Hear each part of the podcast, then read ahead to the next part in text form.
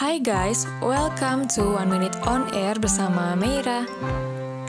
Karbohidrat. Pada dasarnya, karbohidrat itu ada dua jenis, yaitu karbohidrat sederhana dan karbohidrat kompleks. Karbohidrat sederhana paling cepat diserap dan diolah tubuh menjadi gula darah.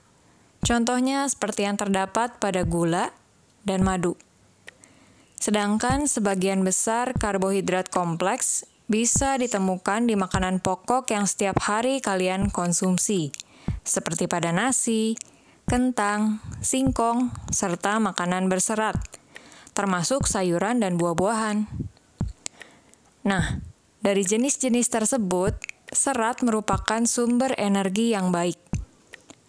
Karena tidak dipecah menjadi molekul gula, serat tidak akan menaikkan kadar gula darah secara signifikan, sehingga mengonsumsi makanan yang berserat tinggi seperti nasi merah, gandum, dan makanan whole grain lainnya sangat direkomendasikan, terutama bagi yang memiliki penyakit diabetes.